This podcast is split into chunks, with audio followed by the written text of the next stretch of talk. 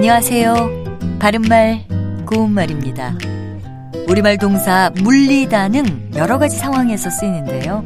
많이 사용하는 것의 예로는 왕위를 세자에게 물리다, 바둑 한 수를 물리다, 약속 날짜를 이틀 뒤로 물리다 같은 것을 들 수 있습니다.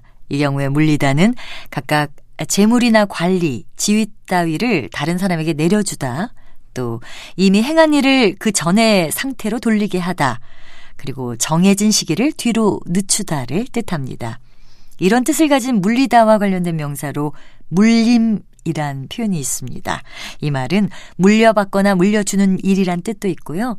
정하여 놓았던 날짜를 뒤로 미룸이란 뜻도 있습니다. 자, 그럼 지금부터 들려드리는 문학작품에 나오는 문장에서는 물림이 어떤 뜻으로 쓰였는지 한번 생각해 보시기 바랍니다. 추노이는 백정 물림으로 태어나 어릴 적 서당글은 물론이고 한글조차 따로 배우지 못했다. 이것은 김원일님의 노을이란 작품에 나오는 한 부분인데요. 백정 물림이란 표현이 나오죠. 여기서 물림은 같은 직종이나 같은 생활 경력을 오래 체험하다가 물러난 사람을 뜻합니다. 이와 같은 물림의 뜻을 가진 표현으로 책상 물림이나 글방 물림 같은 게 있습니다.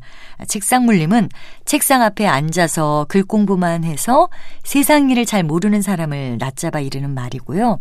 글방 물림은 글방에서 공부만 하다가 가 사회에 나와서 세상 물정에 어두운 사람을 역시 낮잡아 이르는 말입니다. 바른말 고운말 아나운서 변희영이었습니다.